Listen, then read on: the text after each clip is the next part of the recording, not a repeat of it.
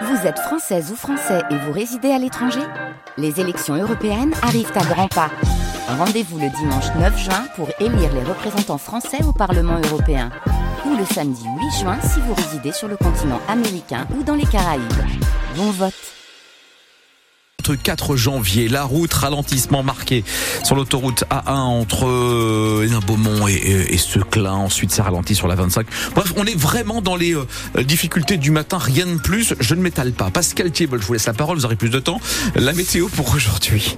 C'est une grande douceur hein, avec des températures déjà de 12 degrés euh, dans le Dunkerquois, 9 degrés à Solti par exemple. Ces températures qui monteront jusqu'à 13 avec un temps gris mais sec. Prenez votre temps, Pascal.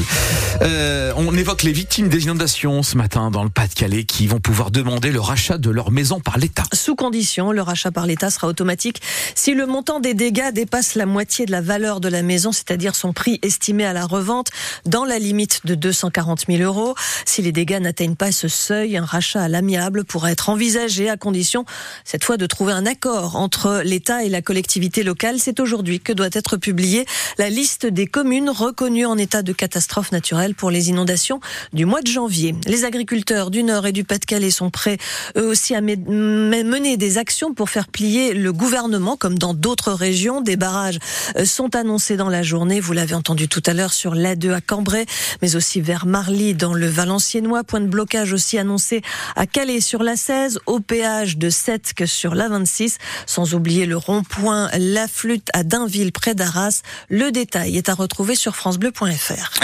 Pascal, euh, l'alcool séduit de moins en moins de Français. Les Santé publique France vient en effet de dévoiler une enquête sur la consommation d'alcool en France en 2021. Premier constat, nous sommes trois fois moins nombreux à boire de l'alcool tous les jours comparé à il y a 20 ans.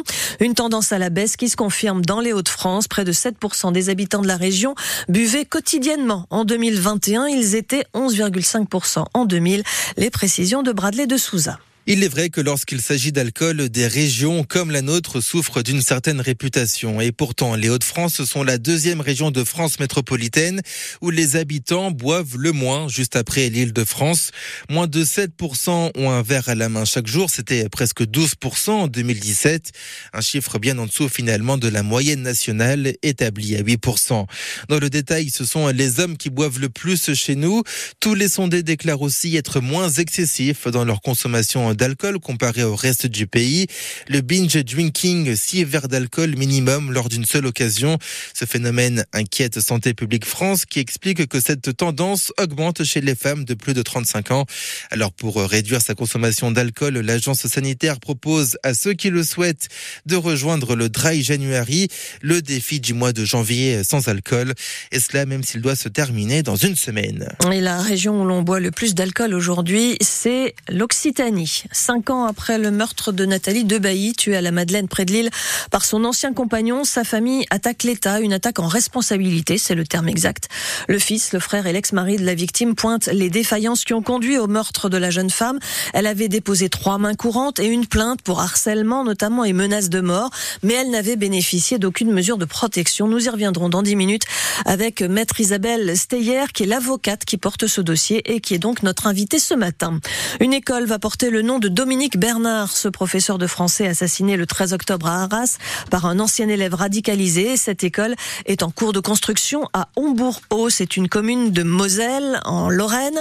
Elle s'appellera précisément École Samuel Paty Dominique Bernard, une initiative du Conseil municipal des jeunes. 7h33 sur France Bleu Nord. Pascal, les footballeurs de Feigny à la poursuite de leur rêve. Et leur rêve, c'est d'aller toujours plus haut en Coupe de France. À 18h, ils vont jouer leur place pour les huitièmes de finale en accueillant Montpellier à Maubeuge. La rencontre devait initialement se tenir samedi, mais les conditions météo ont imposé un report. C'est donc pour aujourd'hui ce choc contre un club de Ligue 1.